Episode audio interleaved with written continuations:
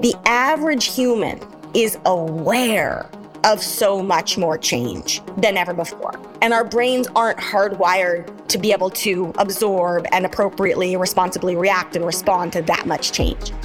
Welcome to the Amplifying Cognition podcast, formerly the Thriving on Overload podcast. I am Ross Dawson, a futurist and entrepreneur fascinated by the unlimited potential of the human mind. Each week, I speak to incredible people who are working on how we can get to next level thinking, sense making, and decision making so we can keep ahead in an accelerating world. My guests share how they amplify their productivity, the success of organizations, and the potential of humanity by using an array of technologies, including AI, innovative processes, and sometimes simple everyday practices. I do this podcast learn. I learn so much from every guest I speak to, and I'm sure you will too.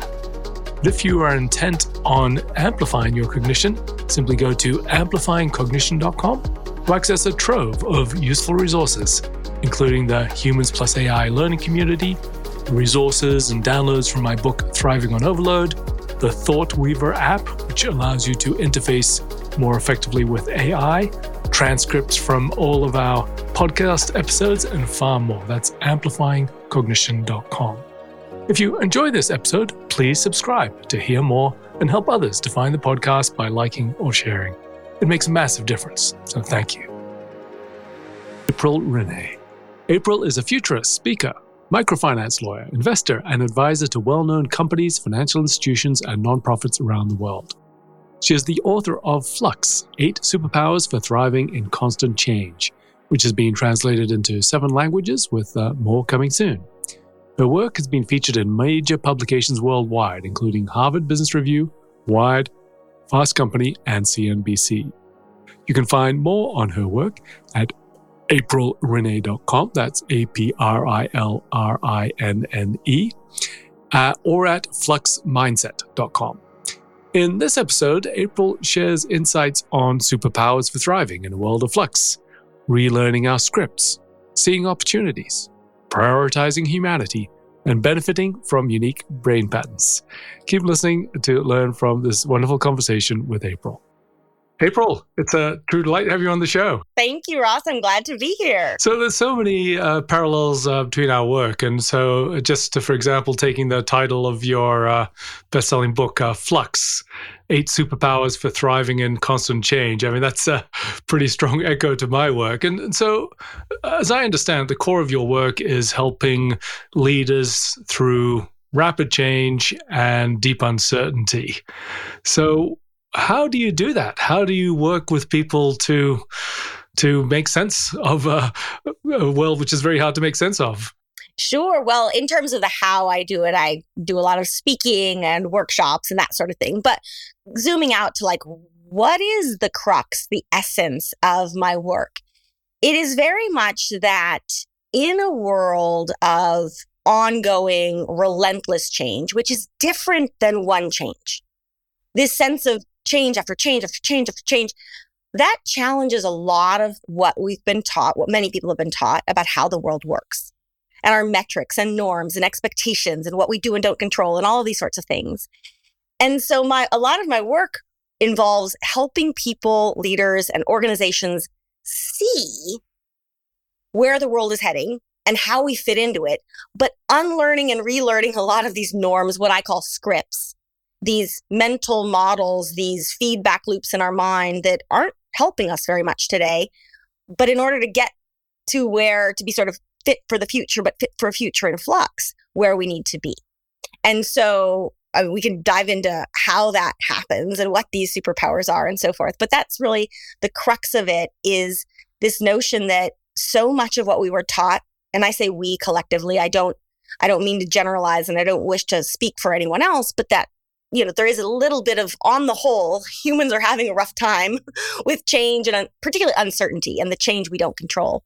And so, this idea that, like, so much of how we've been taught about how the world works doesn't align with the world as it is, and certainly not with the future as it's unfolding. So, you used a, a very interesting word there scripts. So, mental models I'm very familiar with.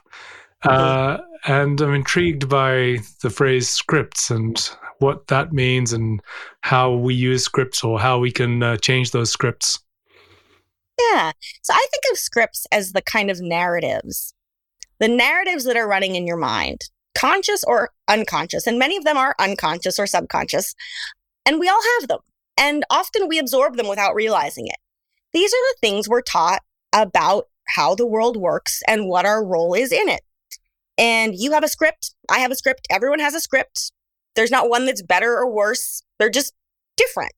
And that's based on where we're born and in what kind of family and in what culture and at what time and, and all these different things. And your script is beautiful and mine is too. And everyone's script has taught them some things that are not particularly helpful when it comes to change and uncertainty. And I shouldn't necessarily say unhelpful. We can also think of this as every one of us, we're trying to react and respond to change, to uncertainty, to unknowns. And when change hits, each and every one of us reacts based on the cultural silo within which we live, the scripts, the narratives that we have. That makes sense. That's kind of what a human would naturally do.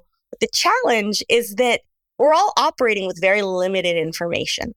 And so understanding what is your script? What are some of these narratives? And again, it can be about issues around control or around trust or around success or around um, prestige or around vulnerability. I mean, there are all these different themes that we can dig into in terms of your script. But when change hits, a lot of them get really challenged, and we realize that they're not all um, not just equally helpful, they're not equally um, valid for the world that we live in today. So it strikes me that to uncover and hopefully improve our scripts, probably guided self reflection is the hard. I mean, it's hard to do this on your own. So it requires some kind of relationship or at least some guiding as to how you can, you know, have see yourself and uh, how that can change. Yeah. And in the book, in Flux, in the intro, I go through examples of what these scripts are and, and a series of reflective questions around, again, not right or wrong, not good or bad. Just take a moment and think about where does your relationship to change, where did it begin, your feelings about change? And what I mean by that is like, were you taught to fear change or to get excited about it? Was uncertainty an adventure? Or, you know, an adventure for your curiosity, or was it something dangerous? These are very subtle things you you and I and most people we don't spend a lot of time talking about them. We often haven't thought about them in that way. And so you do start with level setting and being like where am I right now? And I think of it as a kind of flux baseline. Um, it very much begins though with building your own self-awareness. And self-awareness in a non-judgmental way. That sense of everyone is dealing with different kinds of change and uncertainty. And I will not profess to know what you're struggling with or what another person's struggling with. I will just say, I know that there are issues, changes, and factors of uncertainty in your life that you probably wish weren't there, you know, that where you're like, I could level up here. And so we start from that point of view and say, where are you now? And how can we start developing the superpowers, the habits, the practices that allow you to improve a little bit every day? How you, not what you, not just what you do about change and uncertainty, but how you show up for it from the inside out. So, so I, I I would say I get excited about change. Is is there yeah. any uh, downsides to that? I mean, well, I mean that's obviously pretty crude. You know, whether whether you're afraid or excited about change, it's just that's just one dimension, and it's a lot richer than that. But yeah. should we all be getting excited about change? Is that where we want to get to? No, and I love that you kind of walked into where I wanted to take the conversation. So thank you for that. Which is this word change. And you're spot on because I hear from people pretty much every day. Someone will say, Yeah, I'm struggling with change X, Y, or Z. And I will also hear from people saying, I love change. I thrive on change. I'm a change junkie. Like, bring it on. And I, in those cases, I always go like, hold on a minute, because what we're really getting at is that our knowledge of the word change and how we think about change, it's one word. So we often think about it like it's one thing, it's all the same. But the reality is that change is really messy, it's complicated, it's confusing, it's rich, and it's deep. And the easiest way that I can summarize is that on the whole, again, not to speak for others, but like overall, humans love change we opt into. Change we have some agency or control over, right? So, a new job, a new relationship, a new trip, a new car, a new haircut, those are all changes, right? We love those because we picked them. The changes we're, I'm talking about, and really at the essence, the heart of flux, those changes we don't control. The changes that blindside you, that whipsaw you, that flip your expectations and plans upside down. The ones, the change that you're like, I just wish that would go away. I wish it had never happened. That's the kind of change that I'm frankly, I'm still looking for the human that likes that is like, bring it on. I want more of that. You do find people who are much better. They're they're they have uh, well, we'll get to this in a little bit. They have the mindset that's much more grooved to like even a change that I didn't want to happen. It happens, and I can I can make my way through it. I can see the upside. I can see the hidden opportunity, possibility, whatever. There are people who are further along on that spectrum, but on the whole, humans have a really hard time we resist that kind of change. We wish it hadn't happened. Um, it it creates fear and anxiety and so forth. And so, just that simple point of like change is so much more than one thing. And I'm not worried about the changes we pick. That's those mm. are hmm. all upside, right? It's the changes and the uncertainty, and really all of the changes that we don't control have an element of uncertainty. And that's what, for a lot of people, there's a kind of um not unwinding but like there's this this not so fun spiral downward that we can take ourselves on because we start to catastrophize we start to double um, second guess we start to worry and so forth so I, th- I think it's pretty safe to say that in the 2020s we have a pretty decent pace of change and it doesn't seem to be uh, reducing so you know some people have you know been readier for this in terms of their mindset or way of framing things. So where so where are we today? So 2023, middle of 2023, we're third of the way through the decade and where things don't look like they're slowing down. So as leaders, what what are those scripts or mental models or frames or how is it that we need to be readying for? You know, I, I think it's going to get pretty wild from here. Yeah, let me sort of zoom out real quick before we zoom in specifically to the pace of change. But the way I like to phrase this, and you know, I've been doing this work for nearly 25 years in a bunch of different ways, right? And it's not like I knew 25 years ago that I would write a book called Flux. That wasn't it. But if I look back and say, when did I begin pulling on these strings of what do we do when we don't know what to do? And why do we behave as we do around uncertainty? And why is it so hard? It goes back quite a long way. And I've been concerned, you could say, about this increasing pace of change and and how fast everyone felt like they needed to go for quite a long time. And then 2020 arrived. And, you know, that notion of flux, it was like, oh, right, yes, we could use some help with that. And so I do feel like a lot of people have had a bit of a wake up in the last three years of just, you know, how little we control, how much change is underway. And the framing I like to put on it and you know we'll keep talking and you know that i'm i'm fundamentally an optimist not naive optimist but like i see a huge opportunity ahead. That said i do have to frame it as the future looks more like the last 3 years than what came before it and I don't mean a pandemic, and I don't mean war, and I don't mean inflation, and I don't mean any particular kind of change, but this sense of constant, relentless, like by the time I've reacted to one thing, 10 other things have happened. Like there's more of that ahead, not less. And we're really not that prepared for it, individually, collectively. And so again, you can look at that as, oh no, now what? Or you can say, hmm, big opportunity for the people who can actually wrap their minds, their mindsets, their business models, etc., around that new way of being and working and living and, and showing up. And so that's kind of where I come at like every day that passes, this is going to be more, not less important that we start to learn. And then when it comes to the pace of change, and you've probably heard some variation of this before, and and I'm sure you phrase it, it you know, you have your own way of saying this, but I I like to say that you know the pace of change, it's never been as fast as it is today, and yet it is likely to never again be this slow. And what's fascinating, I bet you and I could debate all day, like, is there actually more change today than there was 100 years ago? It's like, we don't know.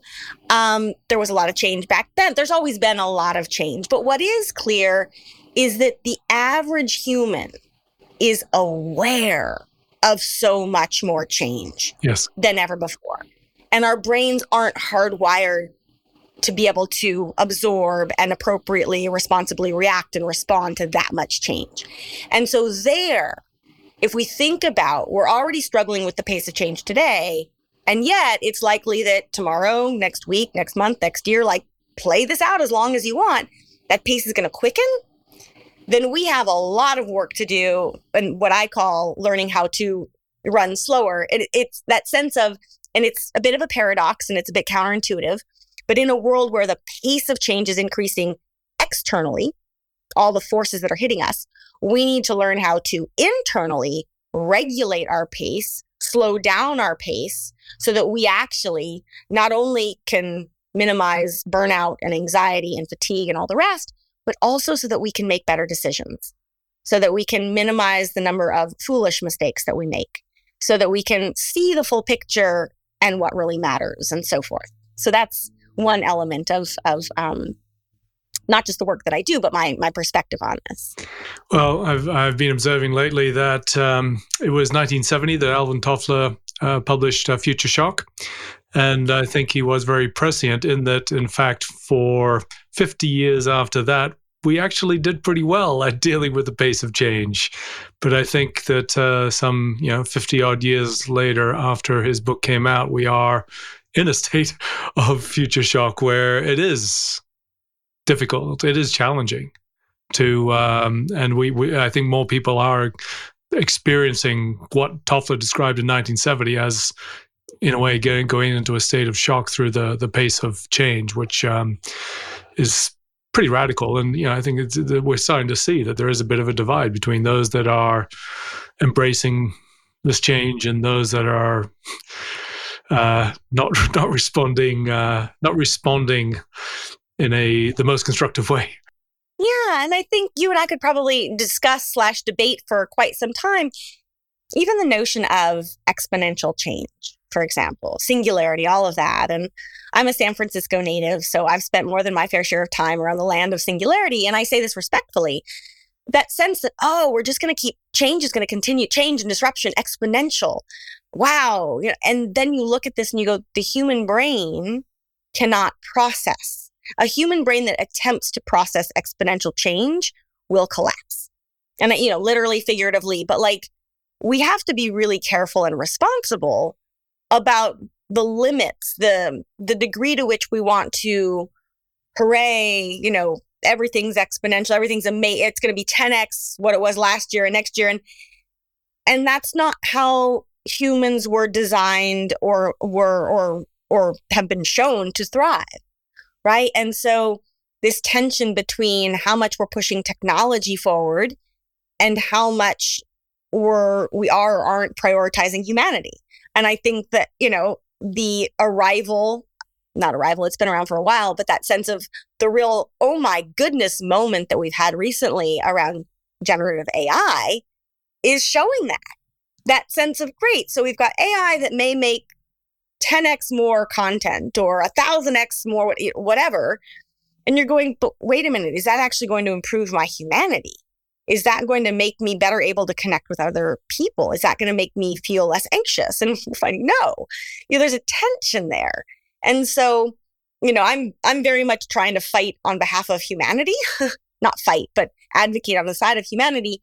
But i do think that there is a there is a, a threshold above which our societal script. So, again, back to narratives, this is a great example of where, on the whole, the script that society has taught many of us is that when the pace of change quickens, you're supposed to run faster and just keep up.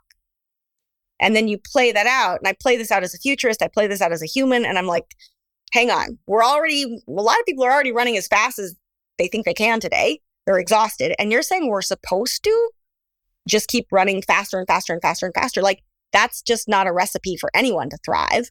And so I'm trying to, again, begin a different kind of conversation, catalyze a different way of seeing and thinking within organizations and frankly within the world for life itself. Very quick break to point you to amplifyingcognition.com. You'll find a stack of resources to help you get to next level thinking, sense making, and decision making, including the Humans Plus AI learning community with extensive courses and events, free downloads from my book Thriving on Overload, the ThoughtWeaver app to achieve more with AI, productivity programs for individuals and companies, and far more. Now back to the show. Uh, so I'd love to dig into your your thinking and experience and cognition. So what what are some of the distinctive, you know, traits or approaches or ways of thinking that you have that uh, help you in a in a world of uh, extraordinary change? So my own tools for cognition. Uh, on the one hand, we can look to Flux and these eight superpowers, and any of those we can dive into. But I was also thinking uh, in the lead up to this conversation, like, what are the ways in which my brain works that might be unique or different or, you know, not something I take for granted that others might not? And one thing that came to mind, um, and I shared this with you just briefly, but that for the last 40, uh, no, not four, sorry, 25 plus years, um, I have I have arranged information according to dates, not names or faces or visuals, but a calendar. My my husband calls this my calendar brain. And this is an interesting way to kind of tee up a couple different themes that we haven't surfaced yet. Uh, people often ask me, like, how did I get interested in this world in flux and uncertainty? And what do you do when you don't know what to do? And um, as you know, my entry into this world of like my life flipping upside down happened when I was 20. I was at university and both of my parents died in a car crash. And I know that's a difficult topic to just insert in our conversation to be really clear like i love talking about this. It's a point of human connection. Um, it was a long time ago. It's very bittersweet but i find that my ability to share with others makes it easier for others to be like oh okay i'm not so alone. But when i was 20 my life was total flux. Like everything changed. My family my sense of self how i saw the future my sense of mortality all of that and what I've learned in the time since is from that day forward, I had a very clear sense of the fragility of life, of the gift of being alive, of the beauty of every moment, the magic of every moment. And again, good, bad, or otherwise, just to be alive was made me really lucky. And my brain subconsciously started etching that ability, that that that sense of time, that sense, and not well, it's interesting. It's both chronos, the sort of Greek, the the sense of in the moment time, and also this the concept of kairos, which is sort of the right time, the opportune time. It's not it's it's a more abstract concept. But I had a real clear sense of just how lucky I was like to be in this moment in time. And also I do think I had a bit of a sense that I didn't have long to live. Like my parents had died out of the blue. That was a huge loss and a huge like messed with my brain in so many ways that it also led me to believe that I didn't have long to live either and like anyone I loved was going to be gone soon too. And and it gave this sense of essentialism this sense of like what really matters and what's fascinating is if you give me a date anytime in the last 25 years pick a month pick almost like a week I can tell you where I was. I can tell you who I was with. And not just me. I can, if we were together, I can tell you what we were doing and so forth. And it's turned out to be a really helpful scaffolding for how I organize information and experience and all the rest. Um, and it's also been, I've learned um, something that's helpful to share with others. So, so that's in case the past. So you've got this calendar of the past. Do, does that calendar extend into the future, as in you, you know, dates you'll be doing things over the next months or years? So, if they're to the extent that they're on my calendar, yes, I can tell you like I've got a talk booked in month X, Y, Z, or a trip planned, things like that. Um, I would say, you know, obviously sometimes those things you can't plan. Things get planned last minute, so on and so forth. I don't have control over that. Um, what I would say though, and again, this it's not like this calendar brain doesn't have its foibles or its challenges either. Um, if you were to talk to my husband, he would say that sometimes I'm like too much of a planner. Like that sense of I can etch things. And I would look at, you know, being a planner has major benefits it also you can't let it get in your in your way of being flexible and spontaneous and all the rest. And so i look at this i think as so many tools for cognition that sense of it can be used as a strength when you also know what its limits are and when you want to let go of it. And so for me i've had to learn how to be more spontaneous. I've had to learn how to be more um i can be in the moment but like not planning things, just letting things unfold. Um, so it does, I mean, it's been quite helpful as a futurist when you're doing forecasting work. For me to figure out dates is super easy because that's how my brain thinks, you know? Um, but it does have its limits. So you a judger on the Myers Briggs? Yeah, um, moderate. Moderate. Right. Yes. Yes. Because of this interesting correlation. So judger perceiver essentially is where judger is somebody that sort of sees time as a line, perceiver is just in the moment and they don't know, oh gosh, I've got to supposed to be somewhere. And what some other people have characterized as in time and through time. You know, exactly. where you're actually sort of in the moment as opposed to sort of having that landscape of time across you. And so, and as you suggest, I mean, there can be, you know, part of the positive is you can plan and structure, but the, there's a potential risk of it taking you away from the the moment in which you are. Correct. And when I say moderate, I guess that's the right word.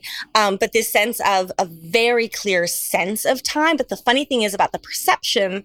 And when I talk about like what I do, so much of it is about how we see and helping people and organizations see differently. And so I'm constantly experimenting, iterating like that, that idea of perception. And I, I will totally geek out on just the concept of time and that sense of stretching it and expanding it and collapsing it. And and so i think when i say moderate it's like i'm not rigid about this must happen then. What i like is that i do think of it more as a scaffolding upon which i can hang a bunch of different things. And i can hang those things i can put them up and i can take them down and i can move them around but i have like a structure. But how I put things on that structure I've tried to be very like deliberately quite creative and not too dogmatic and to just let, you know, and a, great example is like planning a trip, right? You have the scaffolding, you kind of want to know when you're going to arrive and depart, sort of important if you have to be on a plane or something. But within that, create all different kinds of itineraries and allow for just time when you don't know what's going to happen and don't overbook or overplan. Like it's that sort of thing where, you know, I've I've tempered my um my judger a little bit, a little bit, you could say. So, so of course, the Myers Briggs is based on Carl Jung's psychological types, and I was somebody said once to me that Carl Jung uh, said that in fact the issue is not where we are on these dimensions of these psychological types, but our ability to have flexibility along that spectrum. So I've gone gone into his his work, and I've never found the original quote which substantiated. it. But I mean, I just so believe in that. Where the, the thing is, you know, if we can be both judger and perceiver and intuitor and sensor, and you know, we we can ha- live along that spectrum and adjust and be what is most relevant for that time. That that's the the the most sane we can be. Oh, I love that you bring this up because I think it applies so so broadly to life itself. Um, I was having a conversation earlier today, totally. Un- I mean, still related to flux, but different. Um, different theme entirely and that was i spend a lot of time looking at how different cultures around the world look at change and wisdom traditions and you know and the question was how do diff- what are the, some of the differences between between cultures? Like are there big ones? And one of them that came up for example is how we see and respond to change is very heavily influenced by whether we live in an individualist culture or a collectivist culture, right? And for a lot of people, they think of the West as individualist and the East as um, the West as individualist and the East as collectivist. Now, let's be clear like there are individualist cultures everywhere in the world, and collectivist cultures. You can live in an individualist country, but you yet live in a collectivist community. So just it's it's more fluid than we think. But what was lovely is that when it comes to how we navigate change, there are certain kinds of change where one or the other of those approaches is going to work better. And we can talk about that. It's not better or worse. They're they're just different. And there's me versus we. And there's are we are we trying to react to an emergency or are we trying to set public policy? Different changes, but you know, and the point that came up though is exactly what you're saying, which is it's not about, oh, we want to be individualist or collectivist, and this is where we're hanging our hat. It's the awareness and sensitivity to the benefits of both approaches and to know which one in which circumstances is which one likely to yield a better result. But you want to have both of those muscles. And I think about it as like you have a left arm and a right arm, like you want both arms to be strong. You need to strengthen both of those mental muscles as well. And so, how do we nurture that behavioral or cognitive flexibility? Well, the first the first piece, which we've already talked about quite a bit, is just developing a basic awareness of where you are and where you are in terms of the kinds of changes you have difficulty with, the kinds of uncertainty. And here we can think about this personally, professionally, organizationally, societally. Like there are so many layers of uncertainty right now. Start with one that's top of mind. And like, where are you? What is struggling? What are you struggling with? And you start to uncover where does this anxiety or this fear or this concern about this kind of anxiety, where does it come from?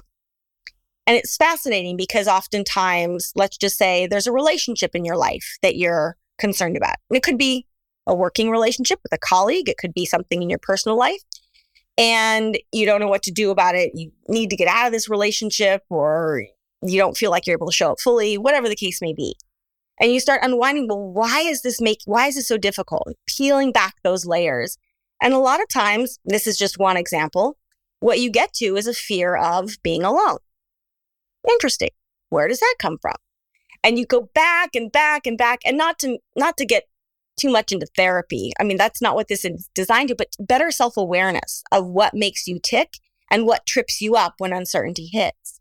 You start getting into like what are these scripts? What are these narratives and then usually, and not to go too far down any particular rabbit hole, but I have designed the, in the case of my work, these eight superpowers. Each one of them focuses on a different theme, a macro meta theme around uncertainty. So one is pace, the pace of change, which we talked about briefly. Another one is around control. Another one is around um, trust. Another one is around our comfort or lack of comfort with the unknown, just comfort zones. Um, another one is around our obsession with more, living in a in a hyper consumer economy and more, more, more, and feelings of self worth.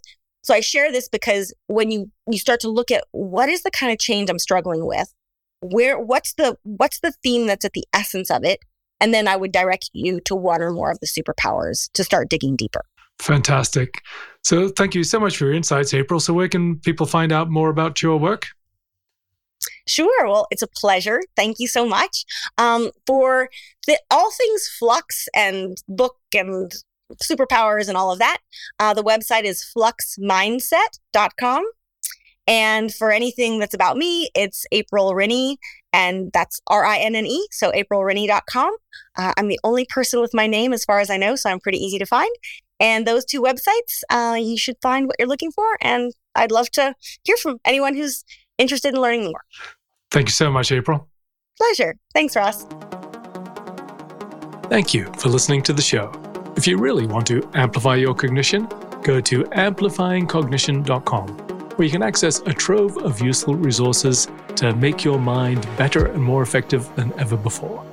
If you liked this episode, please do help us be found by giving us a rating or review, and subscribe if you want to hear more of this. Thank you for listening and have a wonderful day.